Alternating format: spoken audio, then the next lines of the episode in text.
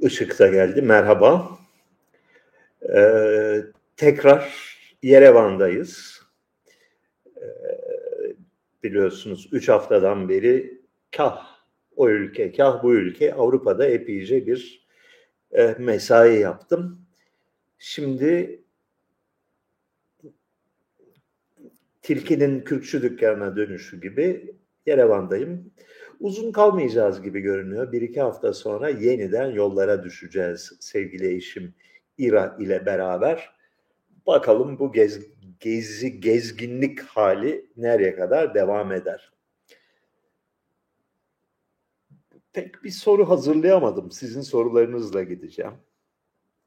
Daha doğrusu bir arkadaştan iki tane okkalı soru gelmiş. Onları bir okuyup onlardan bir e, başlangıç tutturalım bakalım.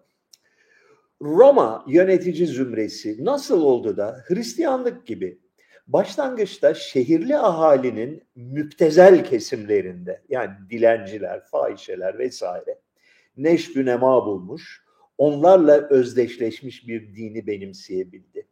İmparatorluğun ve kendi iktidarlarının muhafazası için ne medet umdular? Ee, bu ağır bir soru, büyük bir soru. Yani büyük bir kitap yazmak gerektiren bir soru ve çok da öyle e, uzmanı olduğum bir mesele değil. Dur bakayım, ekran nerede? Ekranı kaybettim. Ha, buradaymış ekran.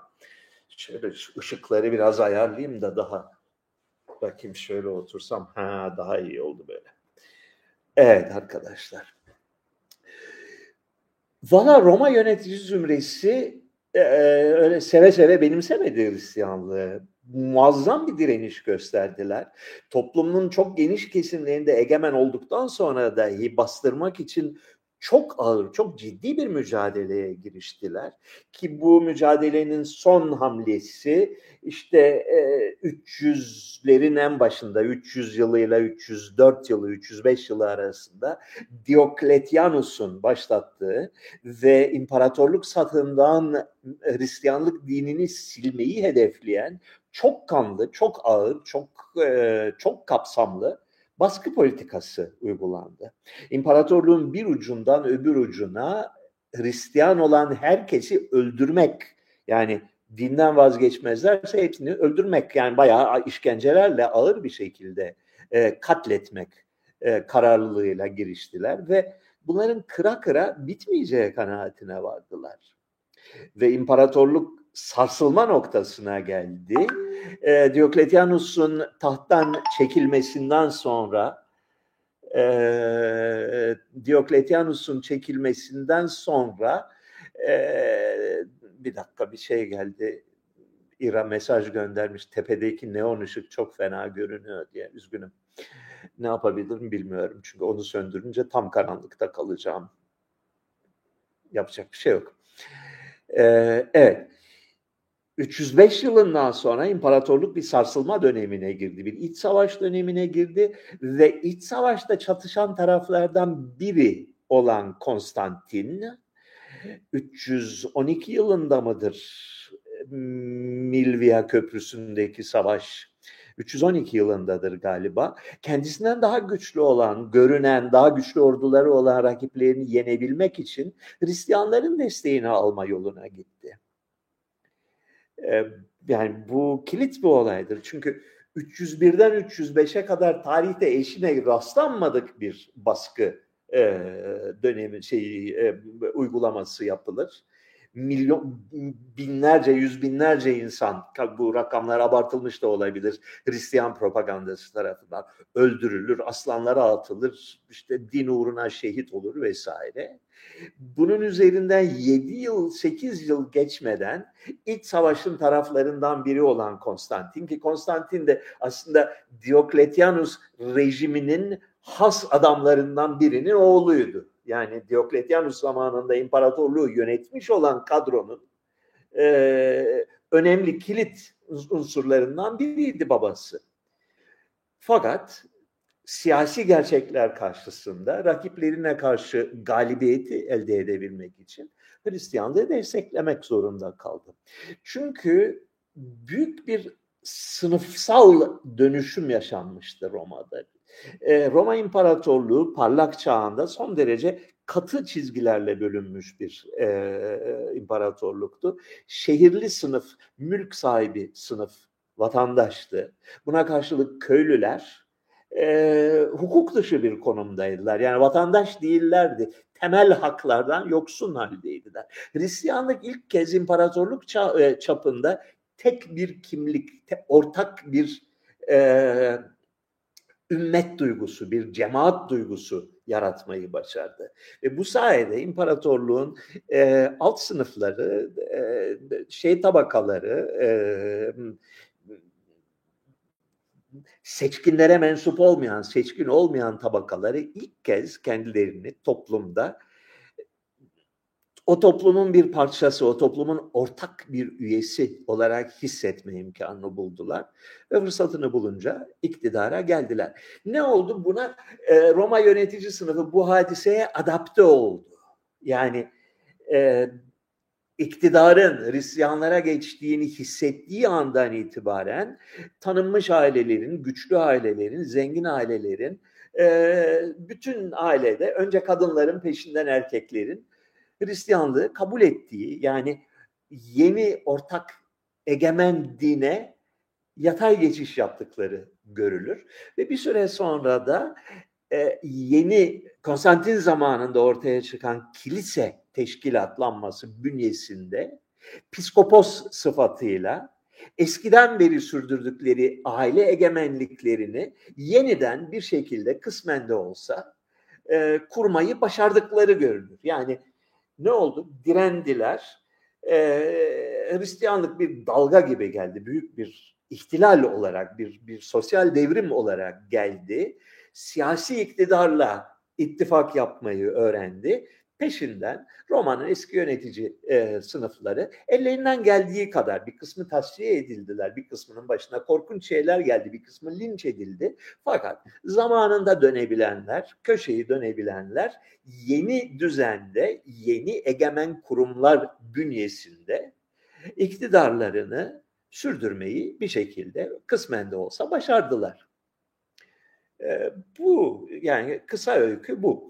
Şunu da hatırlatmakta yarar var antiparantez. Her ne kadar e, Hristiyanlık ilk günlerinden itibaren bir e, alt sınıf dini, bir alt sınıf hareketi olarak ortaya çıktıysa da ve büyük e, şeyi e, desteği e, toplumun e, fakir tabakalarında, köylülerde ve şehirli alt sınıflarda buldu ise de ilk gününden itibaren, ilk birinci yüzyıl sonlarından itibaren bir takım seçkin kişiler de bu yeni dini benimsemişlerdi. Yani e, Hristiyanlığın resmi devlet dini olmasından önceki dönemin önde gelen birkaç şahsiyetine bakarsanız birkaçı bunların e, yani Augustinus gibi çok önemli bir şahsiyet yahut e, şeyde e, Mısır'da Origenes gibi biri seçkin sınıflardan gelmedir. Yani tanınmış ailelerin çocuklarıdır. Dolayısıyla Hristiyanlık ilk baştan itibaren sadece bir alt sınıf dini değil de her zaman için bir toplumun çeşitli kademelerinden insanları da kendi yanına çekmeyi başarmıştı. Bu da bir gerçek.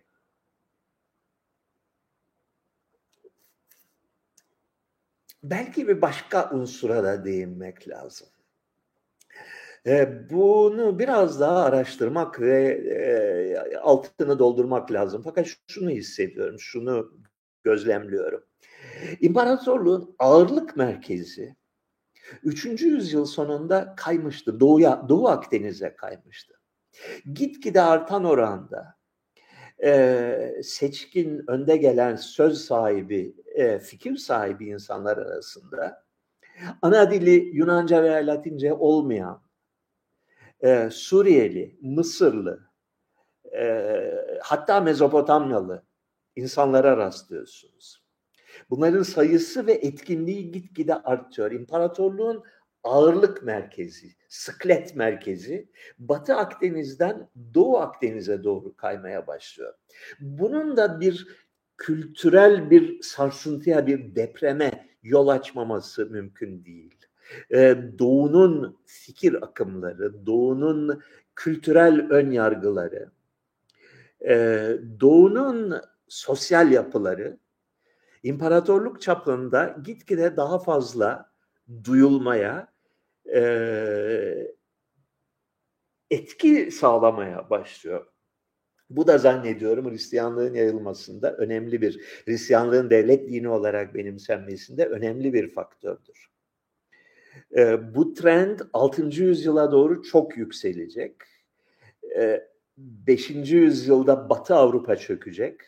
altıncı yüzyılda Anadolu ve Balkanlar e, çökecek. Ekonomik açıdan, kültürel açıdan, nüfus açısından.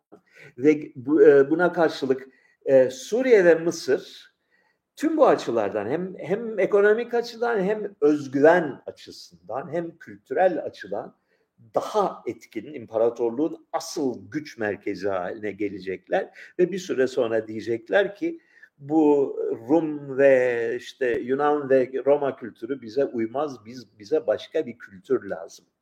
Ve o noktada Araplar girecek, İslam girecek devreye. Yani üçüncü yüzyıldan başlayıp yedinci yüzyıla kadar süren ve gitgide şiddetlenen bir doğuya kayış hadisesi var. Doğu Akdeniz'in bir e, kültürel ve ekonomik merkez, ağırlık merkezi haline gelmesi hadisesi var. Bu da bir faktör olmalı zannediyorum Hristiyanlığın doğuşunda. Çünkü Hristiyanlık egemen olmasaydı şayet dördüncü yüzyılda onun yerini benzer vaatlerle ve benzer beklentilerle gelen bir düzine başka din vardı. Doğu kökenli, Mısır ve e, Orta Doğu kökenli veya İran kökenli Mitra dini, Mısır, çeşitli Mısır dinleri, çeşitli tasavvufi ve esoterik dini akımlar e, üçüncü yüzyıl sonunda, dördüncü yüzyıl başında son derece güçlüydüler ve biri olmazsa öbürü bu devrimde başarılı olacaktı gibi geliyor bana. Ee, ikinci soru, yine aynı arkadaşlar. Jeffrey Epstein vakası ışığında düşündüğümüzde Adnan Oktar'ın seks şantaj teşkilatının otuz küsur yıllık badirelerden sonra ancak on beş Temmuz'u takip eden siyasi terör döneminde kesin surette tasfiye edilmesi sizce ne anlama geliyor? Türkiye'de hakim olan askeri, istihbari güç koalisyonlarının dönüşümünü S dört yüzlerle filan değil de bir de bu vaka merceğinde anlamayı deneyebilir miyiz? Ne kadar ilginç bir sorum. Ne kadar ilginç bir sorum. Ee, bilmiyorum. Yani Adnan Oktar hadisesinin iç yüzü hakkında maalesef hiç fazla bilgim yok. Yani Ee, mahkemeye intikal etmiş bir konuda boş yere atıp tutmanın fazla bir anlamını göremiyorum. Jeffrey Epstein vakasını takip ettiniz diye ümit ediyorum, sanıyorum. Yani e, modern dönemlerin en korkunç, en tüyler ürpertici skandallarından biriydi ve başarıyla üstü örtüldü ve gözlerden ırak bir yere çekildi.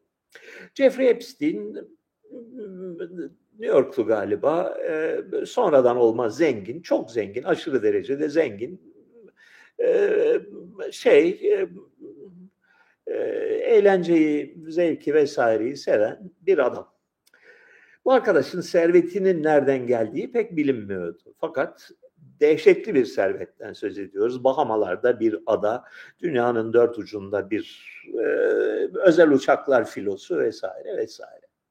Bu arkadaşın Ee, dünyanın zengin ve güçlü kişilerine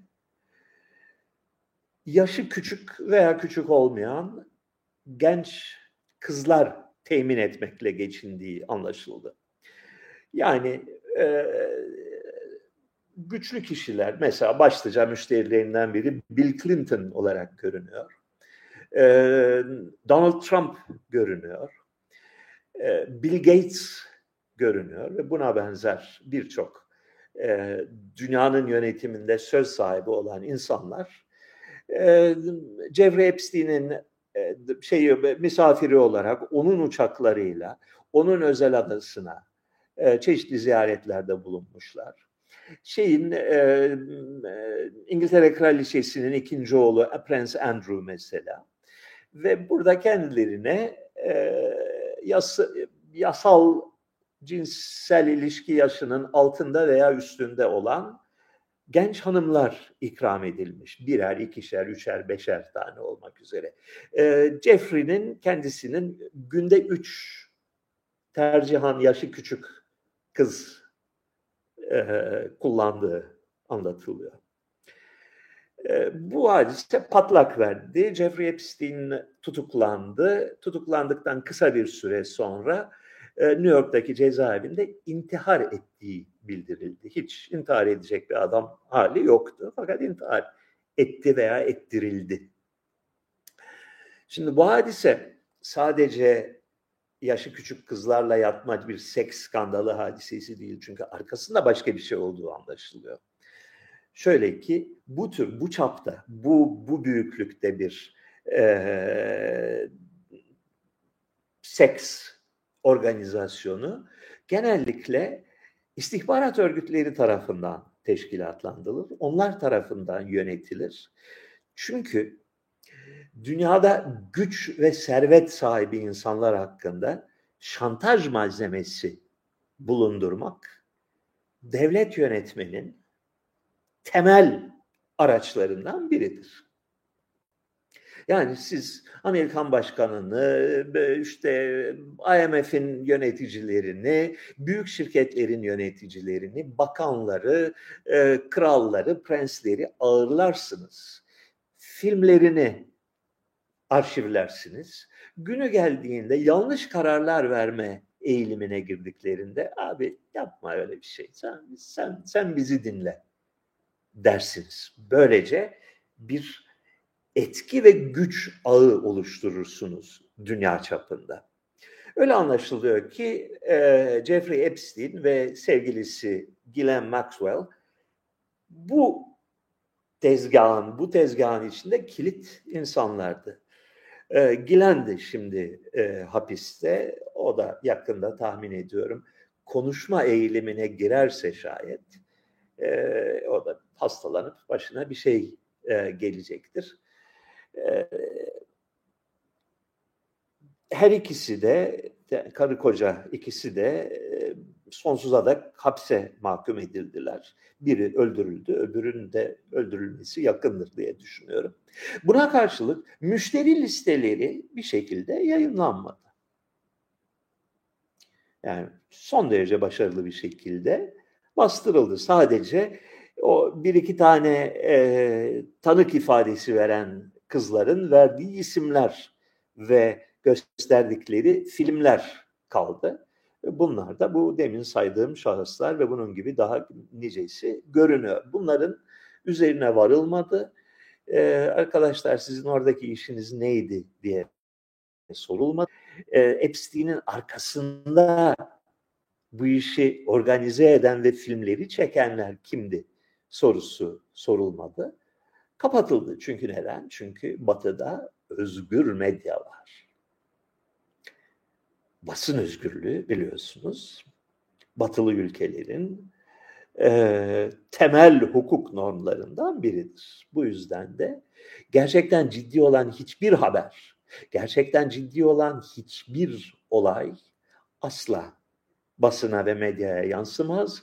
Yansısa da tamamen deforme edilmiş bir şekilde ve devleti yöneten organların talimatları doğrultusunda yansır.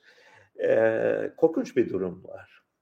Yani e, Batı basını, Amerikan basını özellikle öteden beri e, yolsuzluğun çok içindeydi ve devletle iç içe olan bir hadiseydi.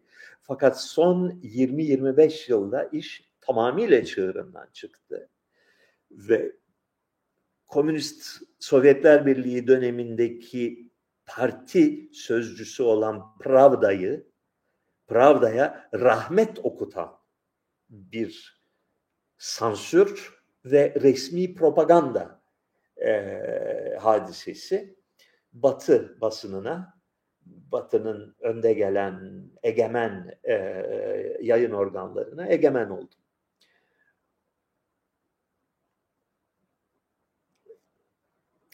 Bu da nasıl oldu? bin dokuz yüz seksenlerde başladı gerçekten. bin dokuz yüz seksenlerden itibaren önce e, Rupert Murdoch, peşinden Glenn Maxwell'in babası Robert Maxwell ve daha sonra büyük şirketlerin birkaçı dünya çapında tüm medyayı satın alma yoluna gittiler. Yani şu anda Amerikan medyasının yüzde doksan küsuru dört veya beş firmanın kontrolünde, şahıs veya firmanın kontrolünde. Ee, aynı şekilde İngiliz basını, Avustralya basını ve biraz e, daha dolaylı şekillerde Fransız ve, ve Alman basınları ve televizyon kanalları ve eğlence şirketleri hepsi bir avuç e, tek elin mülkiyetinde. Ve e, yönetici kadroları da değiştirdiler, editoryal kadroları da değiştirdiler. E, devletin Güvenlik ve İstihbarat Teşkilatı'ndan tırnak içinde emekli olmuş kişileri e, bütün yayın basın organlarının başına getirdiler. Korkunç bir durum var. Yani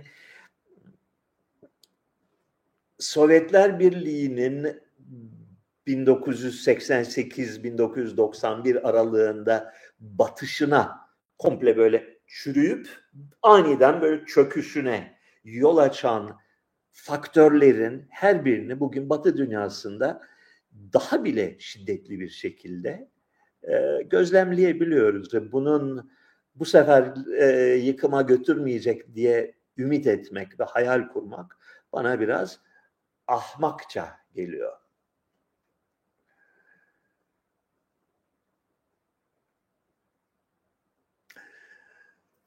bin altı yüz elli üç - bin altı yüz elli dokuz yılları arası İngiltere'de Commonwealth adlı bir cumhuriyet deneyimi var. Benim bildiğim bin altı yüz kırk sekiz - bin altı yüz altmış olması lazım. on iki yıllık bir dönemdir. Tarihlerde bir hata var gibi geliyor bana. Ee, İngilizler yanlış bir cumhuriyet kurdukları için mi yeniden monarşiye döndüler?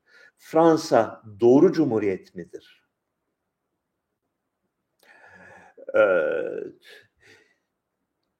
İngiliz Cumhuriyeti büyük, çok çok çaplı, çok kapsamlı bir ihtilalin, bir sosyal ayaklanmanın ve bir ordu darbesinin sonucunda kuruldu.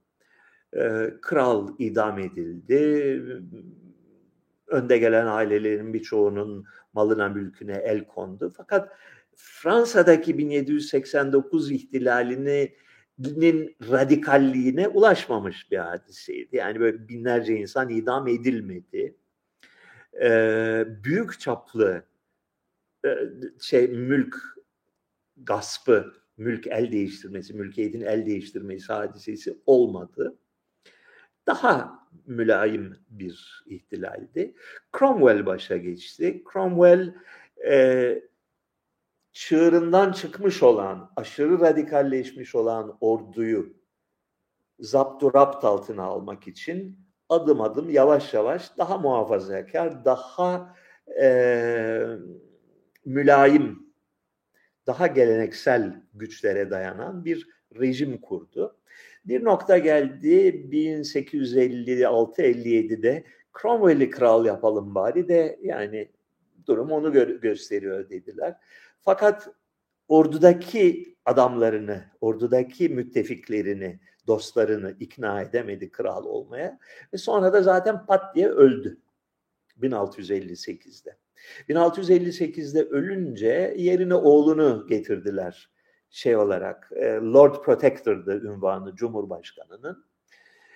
Fakat oğlu bu işi götürebilecek biri değildi ve bir süre sonra Fransa şeyde İngiltere'de önde gelen fikir insanlarının ve yöneticilerin hepsi bu iş olmayacak, bu rejimi biz elde tutamayacağız.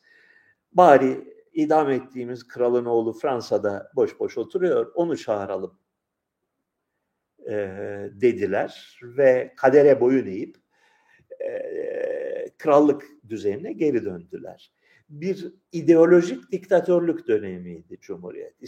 Yani İngiltere tarihindeki tek ideolojik diktatörlük dönemi, yani insanların fikirlerinden dolayı kovuşturmaya uğradıkları, devletin resmi görüşünü bütün insanlara kabul ettirmek için yoğun bir baskı politikasının uygulandığı tek dönem İngiltere'nin tek Cumhuriyet dönemidir. Yani İngiliz e, imgeleminde Cumhuriyet eşittir diktatörlük olarak geçer. Yani e, liberal düzenin, özgür düzenin, Ee, insanların iyi kötü fikir özgürlüğüne sahip oldukları ve karşılıklı çıkarların bir denge içinde korunabildiği düzen, tek düzen monarşidir fikri, İngiliz siyasi düşüncesinin temellerinden birini oluşturur. Fransa'nın tecrübesi başka. Fransa e, uzun, yani yüzyıllar, bin yıllar sürmüş bir e, monarşi deneyiminden sonra bin yedi yüz seksen dokuzda, bin yedi yüz seksen dokuzu izleyen yıllarda korkunç bir yanardağ patlaması gibi bir toplumsal krizle karşılandı, karşılaştı. Ee, aristokrat sınıf tamamen tasfiye edildi. Kilisenin mallarına, mülklerine el kondu. Kilise bir dönem yasaklandı. Yani Katolik dini Fransa'da yasaklandı. bin yedi yüz doksan iki doksan üç doksan dört yıllarında. Ee, büyük bir kargaşalık ve alt üst oluş yaşandı. Sonra dediler ki bu iş yürümüyor. Cumhuriyet rejimi olmaz. Yani bu ülke Cumhuriyet rejimini kaldıramaz dediler. Ee, bir tür Cumhuriyet'in alternatifi olan Napolyon, yani Cumhuriyet'ten gelen bir adam hükümdarlığını ilan etti. Sonra eski hükümdarlarına geri döndüler. Ee, bin sekiz yüz on beş yılında aradan e, on beş dedik, otuz yıl geçmeden gene bin sekiz yüz kırk sekizde gene patladı ittiler. Gene Cumhuriyeti ilan ettiler. İkinci Cumhuriyeti dört sene sürebildi. dört sene bile sürmedi aslında. Çünkü e, genel serbest seçimler yaptılar. Ve eski imparatorun o yeğeni Napolyon, üçüncü Napolyon adıyla Ee, Cumhurbaşkanı seçildi. Kısa bir süre sonra da bayağı başlarım ben bu Cumhuriyet işine deyip yine hükümdarlığını ilan etti. Yani ikinci Cumhuriyet'te yürümedi. İkinci Cumhuriyet'te yanlıştı. Üçüncü Cumhuriyet yeniden bin sekiz yüz yetmiş birde büyük bir ihtilal oldu. Paris karıştı, kanlar döküldü. Koca dev bir ihtilal gerçekleşti. Ee, yine Cumhuriyet kurdular. İlk başta genel beklenti şuydu: bu Fransa'da Cumhuriyet Mumhuriyet yürümez kardeşim. Kral gelecek. Eski kralın bir yeğeninin oğlu vardı. Ee, Şambord Dükü. Ee, Beşinci Henri adıyla krallık iddiasındaydı. Onu bir çağırdılar. Gel abi bir seni kral yapalım diye. Ee, Şambord Dükü geldi Fransa'ya, baktı şöyle bir etrafa, bir hafta kadar kaldı, ondan sonra dedi yok ben, ben, ben bu, bu işe gelemem pardon dedi, kaçtı gitti. Ee, Napolyon'un, yani imparatorun yine yeğenlerinden birkaçı hükümdarlık iddiasındaydılar, onların da gözü yemedi. Ee, bu üçüncü Cumhuriyet'in de ilk bir iki parlamentosu kralcıydılar. Yani bu cum- Cumhuriyet, Mumhuriyet hikaye, biz bir kralı getireceğiz hevesindeydiler. Yalnız piyasada kral kalmadığı için kuramadılar krallığı ve üçüncü Cumhuriyet bir şekilde tuttu. Sonra dördüncü, beşinci Cumhuriyet yaptılar da, yani sonuçta bin sekiz yüz yetmiş bir yılından beri Fransa bir cumhuriyettir. Ee, İngilizlerden daha iyi kurdukları için değil. Yani hayat hayat bunu getirdi. Bir kurdular işlemedi, iki kurdular işlemedi, üç kurdular işlemez bu dediler. Daha bir şekilde güldür paldır yürüdü. Durmadan hataları görüldü, bir kısmı düzeltildi. Zaman içinde bazı şeyler değişti. Yani İngiltere'de Cromwell rejimi devam etseydi, yani monarşiyi devirmiş olsalardı ne olurdu ki? Aynı Fransa'da olan olaylar olurdu herhalde. Yani e, Cumhuriyet'in ilk kuruluş dönemi bir ideolojik diktatörlük ise hep böyle kalacak gibi bir kural yok. Yani toplum kendi dengelerini yavaş yavaş oluşturur. E, hadise bu. Buna karşılık Amerika Birleşik Devletleri'nde bin yedi yüz seksen sekizde yani Fransız ihtilalinden önce Cumhuriyet kurdular. O günden bugüne anayasalarını değiştirmeden bir şekilde temel kurumların hepsini aynı şekilde koruyarak iki yüz elli senedir götürmeyi başardılar. Daha ne kadar götürebilirler belli değil pek, fakat e, Amerika diğerlerinden daha şanslı çıktı. Daha mı iyi kurulmuştu Cumhuriyet?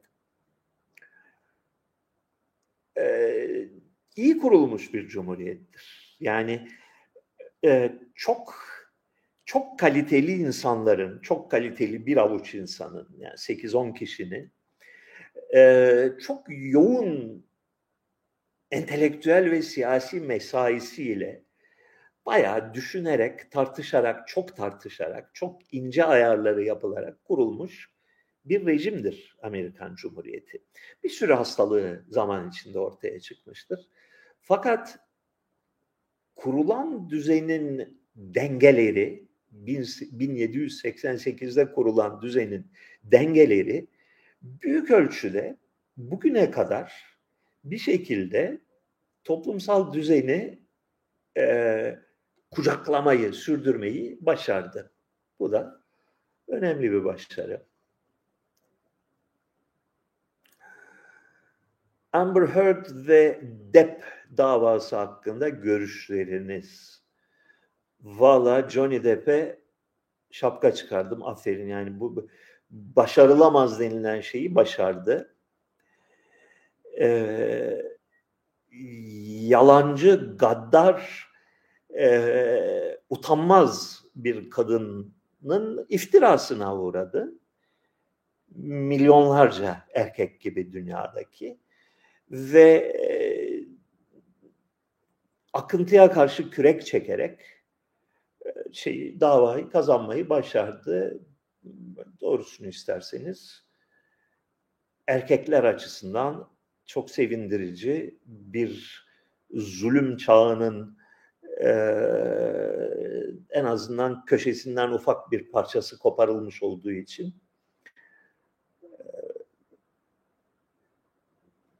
şey yaptım. Haklı bul, güzel buldum. iki bin iki yılında Amerika Birleşik Devletleri'nin Nevada eyaletinde Millennium Challenge adlı bir tatbikat yapıldı. doksan altı saatte boğazlara sahip ve bir adada işgalci olan bir ülkeyi işgal planı yapıldı. Buna ne dersiniz? Buna şunu derim. Dünyanın tüm silahlı kuvvetleri sürekli olarak buna benzer tatbikatlar yaparlar. Yani adamların mesleği bu. Yani e, Türkiye'yi nasıl işgal ederiz? Hindistan'ı nasıl işgal ederiz? Çin'e nasıl savaş açarız? Ruanda ve Burundi'ye nasıl burun, e, burnunu kırarız? De, şeyleri, e, tatbikatların yapılması bunu yapmaya niyetli olduklarını göstermez. Yani Türkiye'yi işgal edeceğiz, bari bir tatbikat yapalım diye gitmez iş. Eğer günün birinde Türkiye'yi işgal etmek zorunda kalırsak ne yaparız tatbikatıdır. Oyundur. Görevleri bu. Yani mesleki hazırlıkları bu yönde. Dünyanın her bir köşesinde, yüzlerce yerde, yüzlerce olası kriz, olası kriz. Bu krizler var değil, bu krizler olabilir. Olası kriz halinde ne yaparız? Hangi e, donanma birliğini nereye göndeririz? Hangi askeri birliği nereye göndeririz? E, televizyona çıkıp hangi demeci veririz? E, hangi suikastleri düzenleriz? Bunun ekonomik altyapısını nasıl sağlarız? Nereden bütçe temin ederiz? Bunları incelemek zorunda adamlara. İşleri bu. Dolayısıyla bir şaşırtıcı bir şey görmüyorum. Bunun haberinin sızmış olması mesela, bu daha ilginç bir e, konu. Çünkü ordular bu türlü tatbikatları devamlı yaparlar. Bunun haberinin sızdırılması, haber normal olarak sızmaz. Sızdırılması demek Türkiye'ye ayağını denk al mesajıdır. Ee, büyük bir hızla sarsılan ve değişen uluslararası dengelerde Türkiye'nin nasıl bir rol oynay- oynayacağı belli değil. Avrupa Birliği denilen kıt zekalı teşkilat iki bin onlu yıllarda Türkiye'yi dışlamak suretiyle, tahmin ediyorum ki tarihimin en büyük stratejik hatalarından birini yaptı. Türkiye'ye dediler ki sizi istemiyoruz, biz Avrupalıyız, biz çok zenginiz, sizin gibi şeylere, e, ayak takımına ihtiyacımız yok. Zaten Türkler pis kokuyor. Zaten Türkler Berlin'i istila ettiler, daha fazla istemiyoruz dediler ve Türkiye'yi dışladılar. Bunun ne kadar ahmakça, ne kadar aptalca, ne kadar dar ufuklu bir politika olduğunu görenler gördü ve tarih bunu daha çok çok çok ayrıntılı olarak gösterecek, sonuçlarıyla gösterecek. E Türkiye ne yapacaktı bu durumda? Yani siz bizim müttefikimizsiniz ama sizi eve alamayız, pissiniz. Siz o yüzden kapının önünde oturun denildi. Ya size bahçede bir müştemilat ayıralım, orada oturun denildi. Türkiye niye buna boyun eğsin? Daha doğrusu böyle bir durumda Türkiye'nin e, Batı ile askeri bir ittifak içinde bulunmasının anlamı nedir, amacı nedir? Bu soruyu Türkiye kendi kendine sormak zorundaydı ve sordu. Bunu da Batı'da birçok kişi Türkiye'nin düşmanca bir tavır içine girmesi olarak yorumladı ve sopa göstermeye başladılar. Ha, bak bak tatbikat yaparız, sizi doksan altı saat içinde işgal ederiz dediler. Asker takımının kafası çalışmaz. Yani bu bir evrensel bir gerçek. Amerikalılarınki de çalışmaz. doksan altı saatte işgal ederiz. Şu orduyu şuraya süreriz, bu orduyu buraya süreriz. Hop hop işgal ettik, bitti. Peki o doksan altı saatte Türkler ne yapıyor? Onların elleri armut mu topluyor? Türklerin hiç mi dostu yok etrafta? Rusya'dan rica etseler, gelse ne olacak? O zaman doksan altı saat içinde ne başaracaksınız? Böyle şeyler o askeri tatbikat, savaş oyunu mantığının dışında kalır. Yani bütün faktörleri, çünkü olası bütün faktörleri dahil edersen oyuna, o oyunu oynayamazsın. Çünkü oynanmaz hale gelir. O yüzden bütün kritik faktörleri dışarıda bırakıp varsayalım ki şöyle mantığı üzerinden bir maç tasarlarsınız. Ee, Türkiye elinden geldiğince uzun vadede başarılı olup olmayacağı belli olmayan bir kompleks oyunun içine girdi. Batı tarafından dışlandıktan sonra. Ve özellikle bu e, Ukrayna Savaşı'nın e, Türkiye için ciddi bir ta- büyük riskler ve büyük fırsatlar doğurduğu anlaşılıyor. Dikkat edin, e, Türkiye iki bin yirmi iki Şubat'ının sonuna kadar Ukrayna'nın dostuydu. Ukrayna'yla her konuda kol kolayız, beraberiz, biz onları destekliyoruz. Onlar da bizi destekliyor tavrı içindeydi. Sonra hup diye de değiştirdi tavrını. Rusya ve Ukrayna karşısında eşit mesafeli bir politikayı tercih etti. Ki Batı Avrupa ülkelerini esir almış olan ahmaklık rüzgarıyla kıyasladığınızda, e doğrusunu isterseniz Türkiye bu coğrafyadaki tek aklı başında ülke olarak görünüyor. Hadi bir de Macaristan'ı katalım buna.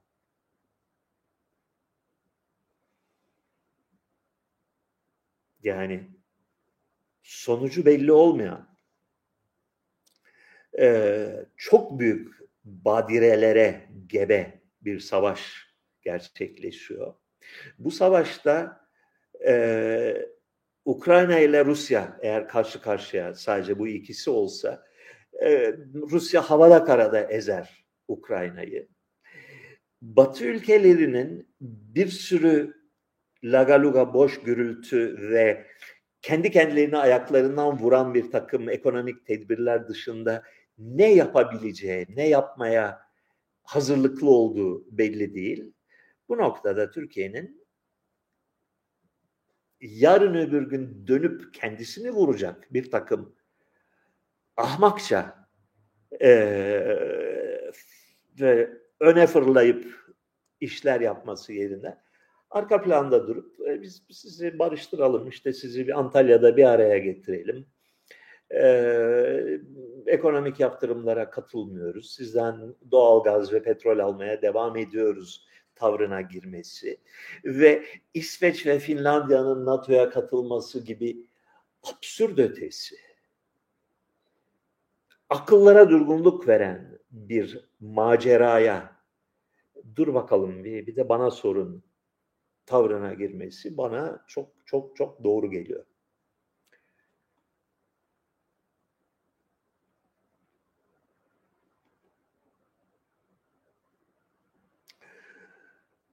Mas medyanın, kitle e, iletişim araçlarının toplumsal ikna kabiliyetinin anlaşılması meselesinin miladını Marslılar dünyayı işgal ediyor radyo yayınıyla mı başlatırsınız?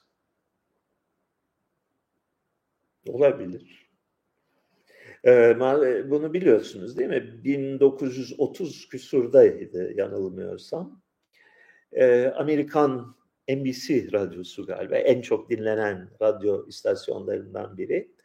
Orson Welles şey sinema oyuncusu Orson Welles'in sesiyle çok ciddi bir haber duyurdu.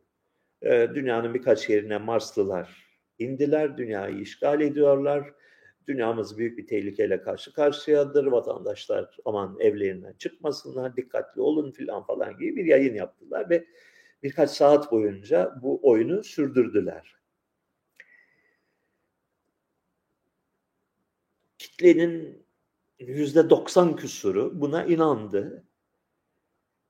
Ee, dünya çapında demeyelim, Amerika çapında büyük bir panik çıktı. Ve benzer bir şey daha önce hiç olmamıştı. Yani e, kitle iletişim araçlarının çok basit yalanları, herhangi bir e, dayanağa ihtiyaç olmaksızın, herhangi bir kanıt gerekmeksizin topluma dayatabildikleri görüldü. Bunun daha sonra pek çok örnekleri, yani Amerikalılar bu işi cidden geliştirdiler. Yani çok çok ustaca geliştirdiler. İnanılmaz bir ustalık seviyesine getirdiler. Bunun en büyük, en başarılı, en olağanüstü örneğini Covid krizinde gördük. Ee, uydurma bir grip salgınını bütün dünyayı alt üst edecek bir kriz haline dönüştürmeyi başardılar. Ve yüzlerce yılda elde edilmiş olan anayasal hakları, e, hukuk düzenini bir kalemde silmek ve bunu halkın büyük çoğunluğunun desteğiyle silmek gibi inanılmaz bir başarı gösterdiler. Ve arada da e, fırsat bu fırsattır deyip birkaç trilyon doları, birkaç trilyonun üzerinde doları e, vatandaşın cebinden çekip bir takım kendi müttefikleri olan şirketlere aktarmayı başardılar. Müthiş bir operasyon. Müthiş bir operasyon. Yani bu tekrar tekrar ben ona geliyorum. Bu işte büyük bir komplo, tasarlanmış bir şey, dünyayı yeniden şekillendirme projesi falan değil bu. Çok daha basit, çok daha insani bir şey. Lan bu kekoları kandırabiliyor muyuz dediler, kandırırız dediler, kandırdılar. Arada biraz da para kazanalım mı dediler. Kazanırız da bilmiyoruz. Bunlar geri zekalı dediler. Ve para da kazandılar. Arada polisin gücünü arttırdılar. Devletlerin gücünü arttırdılar. E, bürokrasiyi rahatsız eden ne kadar lüzumsuz Ee, özgürlük, işte hak, hukuk filan gibi şeyler varsa hepsinin üzerinden silindir gibi geçtiler. Yapabiliyor muyuz? Yapıyoruz.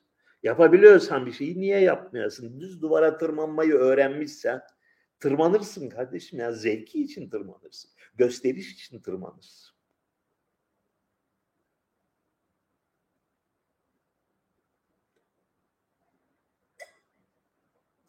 Ve millet de bunu yer. Acıklı olan o.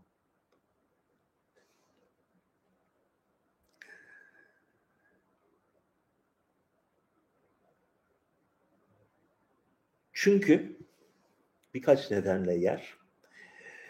Ee, toplumda sağlam toplumsal dayanakları olan, sırtını güçlü, sırtı güçlü olan, arkası kuvvetli olan ve siyasi elitlere, zenginlere ve devlet yönetenlere kafa tutabilecek nitelikte olan sınıf ve zümrelerin hepsi tasfiye edildi. Yani devlet bir şey dediği zaman buna karşı kusura bakmayın bizim bizim aile geleneğimizde böyle bir şey yoktur. Biz bunu kabul etmiyoruz kardeşim diyecek ve bunu dayatabilecek güçte olan toplumsal zümre ve kurumlar yok artık. İnsanların tümü, tüm toplum küçültüldü, köleleştirildi, ee, bel kemiği kırıldı. Fikir önderliği için, siyasi önderlik için, cesaret almak için dönüp bakabilecekleri, ders alabilecekleri, güç alabilecekleri odaklar yok artık. E, manevi odaklarda kalmadı. Yani dinin belli bir gücü vardır toplumlarda. Din, e, devletin mutlaklaşması önünde önemli bir settir.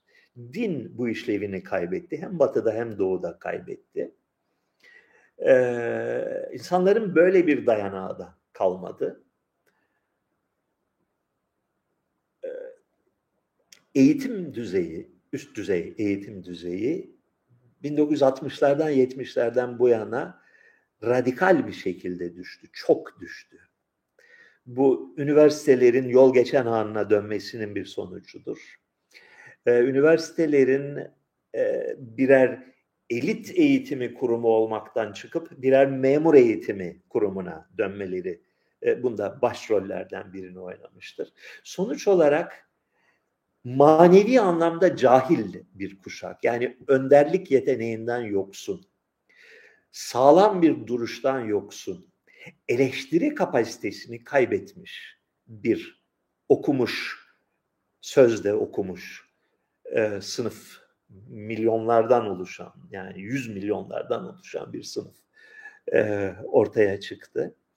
Dolayısıyla e, egemen medya, ne bileyim, grip olmamak için ağzımıza saçma bir bez bağlamalıyız ve e, neydi belirsiz bir şirketin para kazanmak için çıkardığı aşıyı yaptırmalıyız dediğinde buna karşı bir manevi dayanağı olan, yok öyle olmaz, biz böyle öğrenmedik diyebilecek tıynette insan kalmadı piyasada. üç beş kişi, onların da sesi çıkmıyor. Bu çok kötü bir gidiş. Çok feci bir gidiş. Bir yıkım tablosu.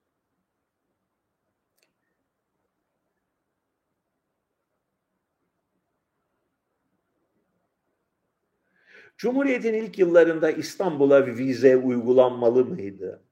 Köprüler kentin silüetini bozmuş mudur? Tarihi bir şehrin geniş bir meydanı olmaz mı? Günlerce gezilecek bir arkeoloji müzesi niçin yok? Sonuncusu doğru değil. İstanbul'da gerçekten günlerce gezilecek bir arkeoloji müzesi var. İstanbul'un arkeoloji müzesi gerçekten dünyanın en iyi arkeoloji müzelerinden biridir. Şaheserler var. Çok güzel eserler var. Ee, görmediyseniz mutlaka gidin görün. Topkapı Sarayı'nın bahçesi içindedir. Ee, ana bölümü, asıl e, bölümü Osman Hamdi Bey'in yarattığı müzedir. Yani bin dokuz yüz onlarda Osmanlı'nın son yıllarında yaratılmış bir müzedir. E, ondan sonra Cumhuriyet döneminde ekledikleri kocaman galeriler var, katlar var. Onlar yüzde doksan oranında çöp. Asıl e, Osman Hamdi Bey zamanında yapılmış olan müzenin çekirdek bölümü, tarihi bina içindeki olan kısmı dünyada benzeri az olan arkeoloji müzelerinden biridir. Yani e, Atina'yla rakiptir. E, British Museum'un arkeoloji seksiyonu güçlüdür. Orası da iyidir. Öyle yani. Mısır Arkeoloji Müzesi'nde çok çok çok çok çok popolanıyor. Orada da çok etkileyici koleksiyonlar var da kısıtlı, şeyi kısıtlı, perspektifi kısıtlı bir müze. İstanbul gibi değil. Tarihi bir şehrin geniş bir meydanı olmaz mı? Şark şehirleriyle garp şehirleri farklıdır. Şark şehirlerinin kendine özgü bir lezzeti vardır. Ki güzel bir lezzettir. Yani Ee, güzel şark şehirlerini gördüğünüz zaman, ki ben bu son bir iki yıl içinde işte e, Tebriz'i gördük, e, Saraybosna'yı gördük, e, yarısı bir şark şehri olan Üsküp'ü gördük. Bunlar güzel şehirler. Tabii şöyle bir gerçek var. E, Batı'nın çok güzel olan eski şehirleri gerçekten birer insanlık şaheseri olan eski şehirleri modernleşirken bir şekilde daha zengin oldukları için, ideolojik olarak buna daha yatkın oldukları için, geçmişleriyle kopuş yaşamadıkları için direkt iç kısımlarını, ana yapılarını büyük ölçüde korudular. Dışa doğru çirkin bir kanser gibi büyüdüler. Bütün Batı şehirleri. Ama iç kısımlarını büyük ölçüde korudular. Dolayısıyla çok güzel iç eski şehirleri var. Tüm Avrupa ülkelerinin. Yani Prag'ından tut İtalyan şehirlerine, Floransa'ya kadar, Lizbon'a kadar, e, bütün bu şehirler, Fransa'nın taşra şehirlerine kadar. Evet, onlarda meydanlar var ve bunlar güzel meydanlar. E, şark şehirlerinde öyle bir meydan pek yoktur. Daha önemlisi, şark şehirleri e, modernleşirken, Şark ülkeleri modernleşirken eski şehirlerini yıkma, yok etme, tahrip etme yoluna gittiler. Geçmişle sıkıntıları olduğu için, yani şark ülkelerinin geçmişi yirminci yüzyılda bir çıkmaz noktasına gelip terk edildiği, reddedildiği için aman aman aman eski mi, yık gitsin denildi ve ne bileyim Eminönü Meydanı gibi, Karaköy Meydanı gibi, Taksim Meydanı gibi ucubeler çıktı ortaya. Yani bir meydan organik bir şekilde hiçbir zaman tasarlanmadı. Ee, var olan eciş bücüş, e, ek büyük, ezik büzük sokaklar, mahalleler yıkıldı. Üstünden dozer geçildi. Al sana meydan denildi. Meydan değil onlar. Onlar şehir boşluğu, şehir yokluğu. Eminönü Meydanı bir meydan değil. Eminönü Meydanı bir bir kaos, bir kabus, bir yıkıntı alanı. Ve ilk açıldığı tarihten beri, bin dokuz yüz otuzlarda mı açıldı? Evet, otuzlarda açıldı Eminönü Meydanı. O tarihten beri bir türlü kendine gelemedi. Bir bir çirkinlik alanı, başka bir şey değil. Keza Kadıköy, Karaköy Meydanı, keza Taksim Meydanı da öyle. Taksim Meydanı, bunu planlayacağız dediler. Planlaya planlaya bir türlü başaramadılar ve bugüne kadar da olmadı. Olmadı. Taksim Meydanı oturmadı. Beyazıt Meydanı oturmadı. Çünkü şehrin klasik dokusu, şark şehri dokusu e, reddedildi. İnkar edildi. İstemiyoruz bunu denildi. Haklı tarafları da vardı belki, bilmiyorum. Onu nasıl, kimliğini kaybetmeden nasıl modernleştirebiliriz sorusuna cevap bulunamadı. Ee, o yüzden yıkıldı. Fakat yeni bir sentez de yaratılamadı.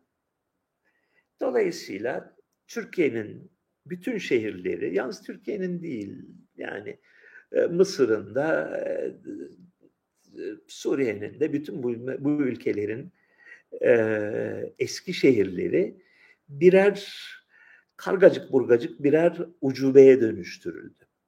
Eski Şark şehrinin merkezi meydan değildir, çarşıdır.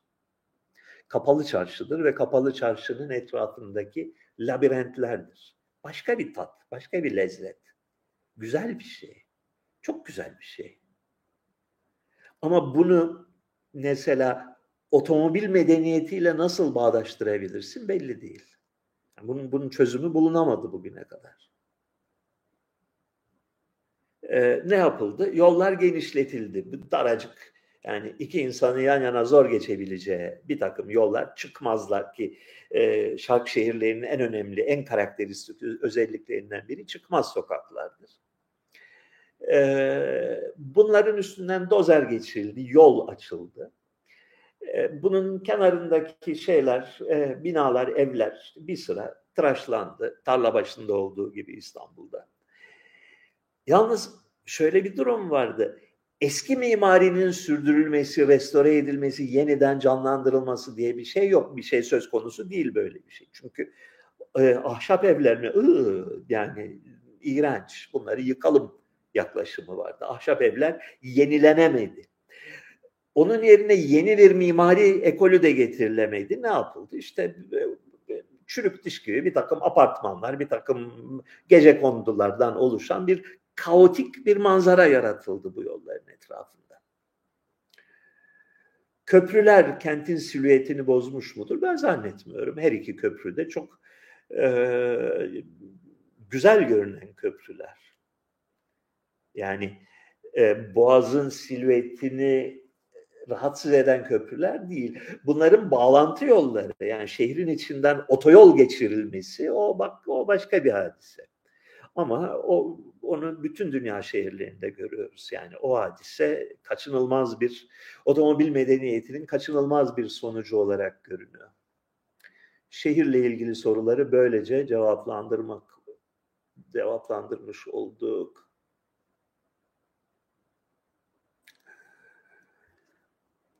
Anadoluculuk akımı, akımı hakkında soru sormak istemiş bir arkadaş. E, biliyorsunuz bin dokuz yüz yirmilerde özellikle e, Türkçülük akımına karşı bir e, tez olarak e, Anadoluculuk akımı, Anadoluculuk fikri, Türkiye'yi bir Anadolu Cumhuriyeti olarak e, tanımlama düşüncesi bazı entelektüel çevrelerde duyuldu. Anadoluculuk akımı, e, Türklük yerine Anadoluluk, Orta Asya yerine Anadolu medeniyetlerinin mirasını benimsemek daha doğru olmaz mıydı? Anadolu ve Trakya Cumhuriyeti daha kapsayıcı olmaz mıydı sizce? Olurdu tabii ki. Ee, ama bunun gerçekleştirilebilme ihtimali neydi sorusunu sorarsan çok zayıftı. Yani e, Türkiye'nin dar perspektifinden baktığın zaman e, Cumhuriyet'le birlikte getirilen ahmakça milliyetçilik e, büyük bir kayıp, büyük bir rezalet, büyük bir utanç olarak görünüyor ki doğru bu, bu bakış açısı. Yalnız şunu unutmayın ki aynı şeyler, aynı yaklaşımlar ve aynı hatalar Yunanistan'da, Bulgaristan'da, Sırbistan'da, Macaristan'da, Romanya'da, Gürcistan'da, Ermenistan'da ve diğer bilumum ülkelerde de yaşandı. Aynı şeyler, aynı e, hayali bir tarih üzerine, büyük ölçüde yalanlar üzerine kurulmuş bir tek millet anlatısı.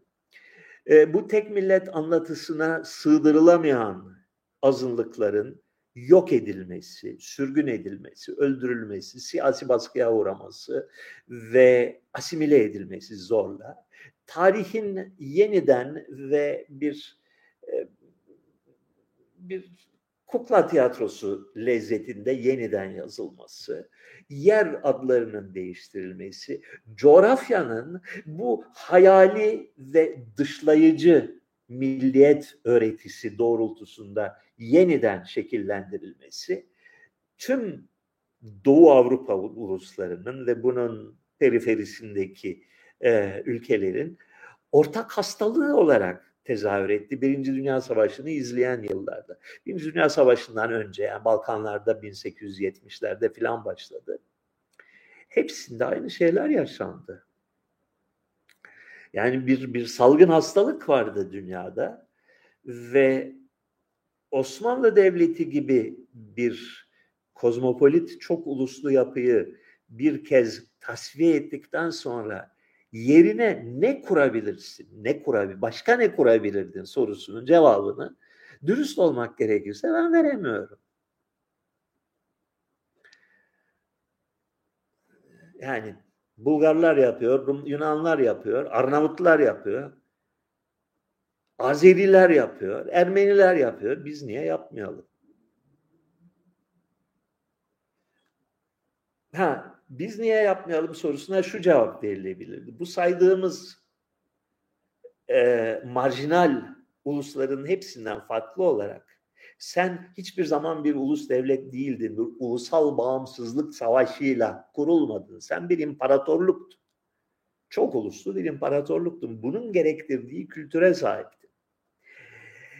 Osmanlı İmparatorluğu'nun artık geçerliği kalmamış olan eski kültürel üst yapısını terk edince, onun yerine ona eşdeğer ne koyabilirdin sorusu on dokuzuncu yüzyıl boyunca ve yirminci yüzyıl başlarında bolca tartışıldı Türkiye'de. Bir sürü akıllıca şeyler söylendi. Fakat sonra görüldü ki bunların hiçbiri olmuyor kardeşim. Ve sonuçta da sen de aynen Bulgar'ın, Yunan'ın, Ee, Ermeni'nin, Arap'ın, Sırp'ın yaptığının üç aşağı beş yukarısının aynısını yapmaktan başka bir çaren yok. Çünkü yeni çağın hastalığı bu.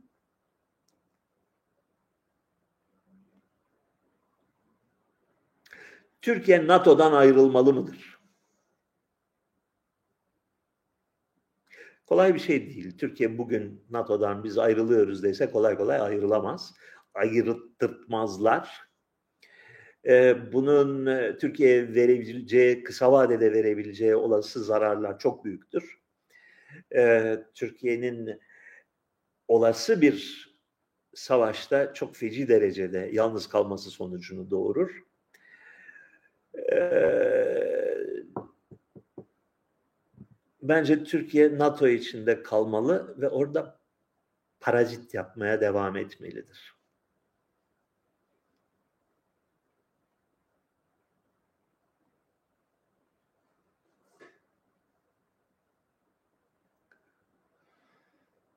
Osmanlı'daki Yahudilerin İslam'ı kabul etmesiyle Hristiyan unsurların İslam'ı kabul etmesi arasındaki temel farklılık neydi? Selanik'te ciddi anlamda Müslüman olan Yahudi var mıydı? Bunların akıbeti nedir?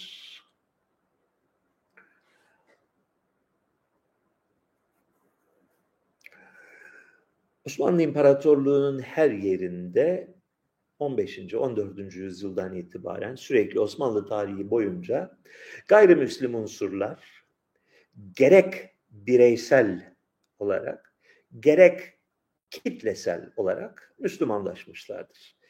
Ee, şey, musluk tek yönlü bir musluktur. Yani tersi olmamıştır. Müslümken gayrimüslim olan e, bildiğim kadarıyla hiç yoktur. Yahut da ancak on dokuzuncu yüzyıl sonlarında çok tek tük, çok istisnai birkaç e, küçük örnek vardır. Çünkü basit bir şey, İslam hukukunda İslam'dan çıkmanın cezası ölümdür.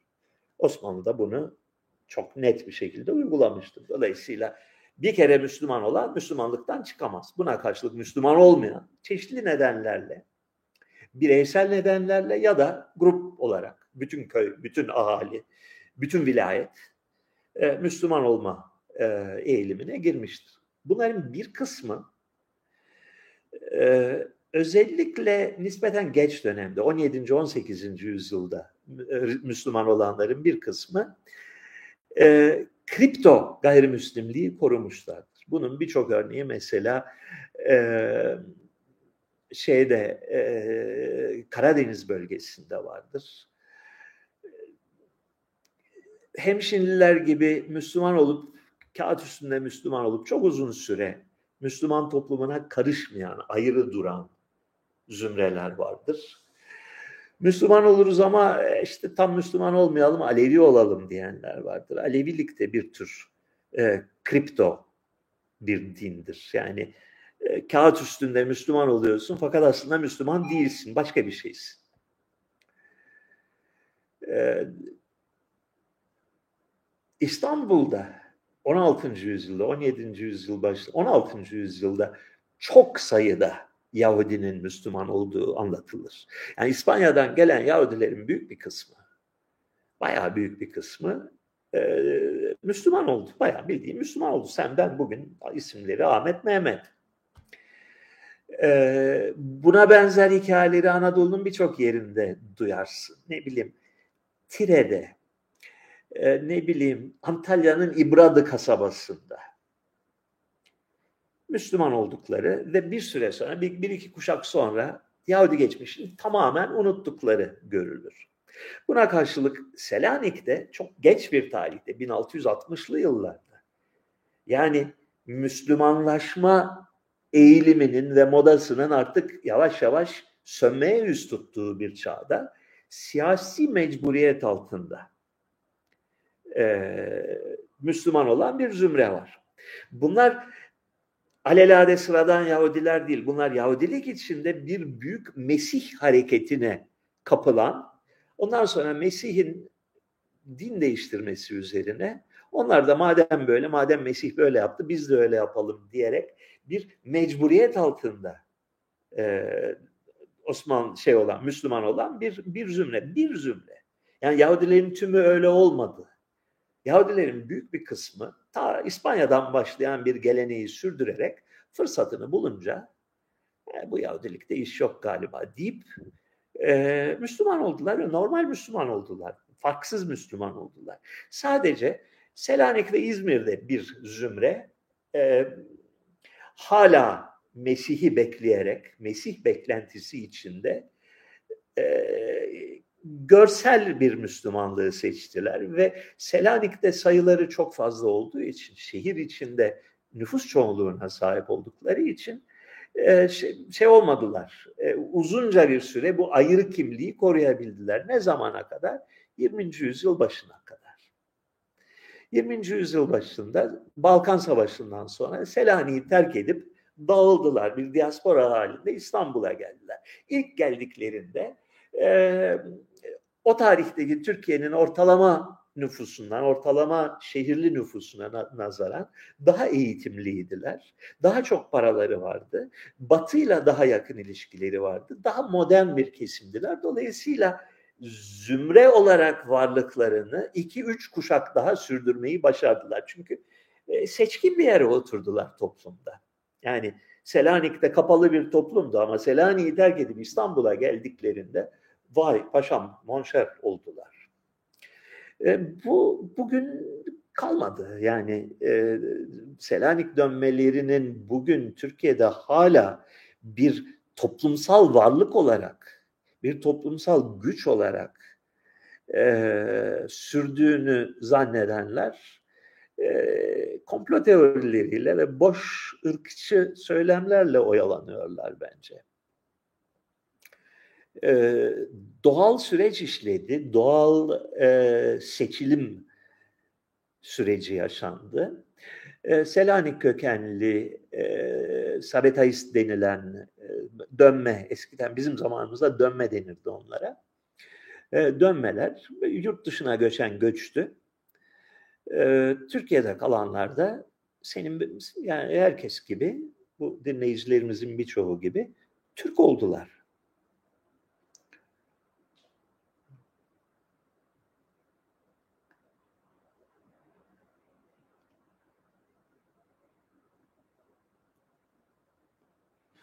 Hocam gastronomi zevkleriniz nelerdir? Türk mutfağını nasıl buluyorsunuz ve yemeklerin milletlere aidiyeti hakkında bir yorumunuz var mı? gastronomi zevklerim nedir ben size söyleyeyim. Her şeyi yerim. E, lezzetli olan her şeye bayılırım. Türk mutfağına, e, Arap mutfağına, Hint mutfağına, Çin mutfağına, Fransız mutfağına, İtalyan mutfağına, Portekiz mutfağına, hatta hatta Alman mutfağına bayılırım. Hepsinin kendine göre özellikleri ve ayrıcalıkları vardır. Türk mutfağı denilen şeyin, Türkiye mutfağı diyeyim ben ona, daha yerinde bir ifade olur. Ee, Türkiye mutfağının tahmin ettiğimizden çok daha zengin olduğunu düşünüyorum.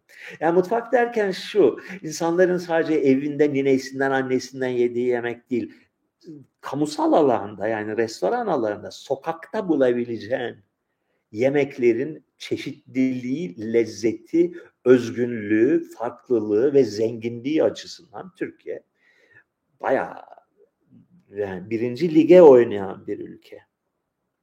Yani mesela Yunanistan'la kıyasladığınızda Yunanistan hali içler acısıdır. Yunanistan dünyanın en keyifli lokanta mekanlarını yaratan millettir. Yani Yunanistan'daki kadar çok sayıda ay ne güzel yer burası ben burada oturayım dediğin e, lokantaydı, tavernaydı, bardı, kafeydi başka ülkede bulamazsın. O açıdan çok iyidir Yunanistan. Ama yemek tercihleri yani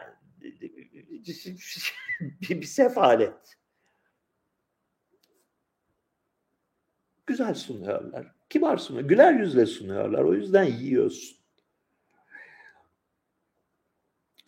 Fransa'da çok güzel yemek var. Çok çeşitli. Çok çok özellikle tatlılar konusunda. Aman Allah'ım. Yani parmakların yersin öyle şeyler var. Almanya kısıtlıdır e, yemek repertuarı ama o et korunmuş etler konusunda yani sosis, salam, salam cinsi şeyler açısından şahane. Biz bir her yolum düştüğünde oraya gidelim.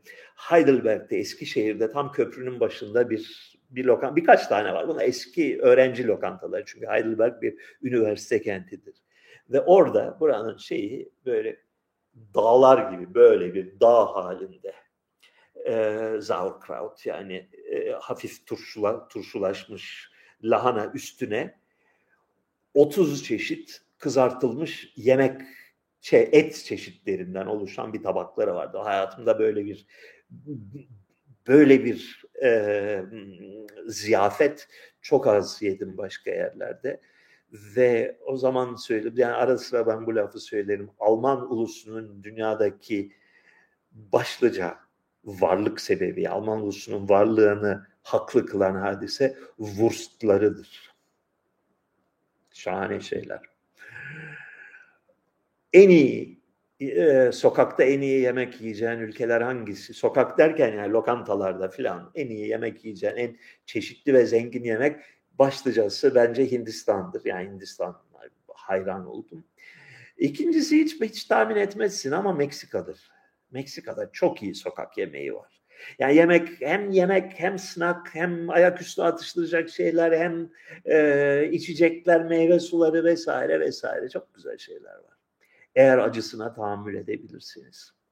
Dolayısıyla gastronomi zevklerim biraz eklektik. Arkadaşlar bir saat on üç dakika yeterli. Görüşmek üzere. Haftaya görüşelim. Bu yolculuklar var ya bu yolculukları kısmen mecburiyetten yapıyoruz. Bürokratik nedenler var, şu var, bu var. Yani hayatımız çok karmaşıklaştı. Acayip paraya mal oluyor. Çok para yiyor. Ve olabileceği en ucuz şekilde seyahat ediyorum, ediyoruz ama arkadaşlar bu programları sürdürmemi istiyorsanız eğer Patreon'a yükleneceksiniz. Başka çaresi yok. Tamam. double-u double-u double-u nokta patreon nokta com bölü nisanyan adresine gidiyorsunuz. E, gönlünüzden kopan bir miktarı mesela ayda beş dolar gibi bir miktarı. Onu yapamıyorsanız ayda iki dolar gibi bir miktarı lütfen destek olacaksınız. Çok teşekkürler. Görüşmek üzere, Allah'a ısmarladık.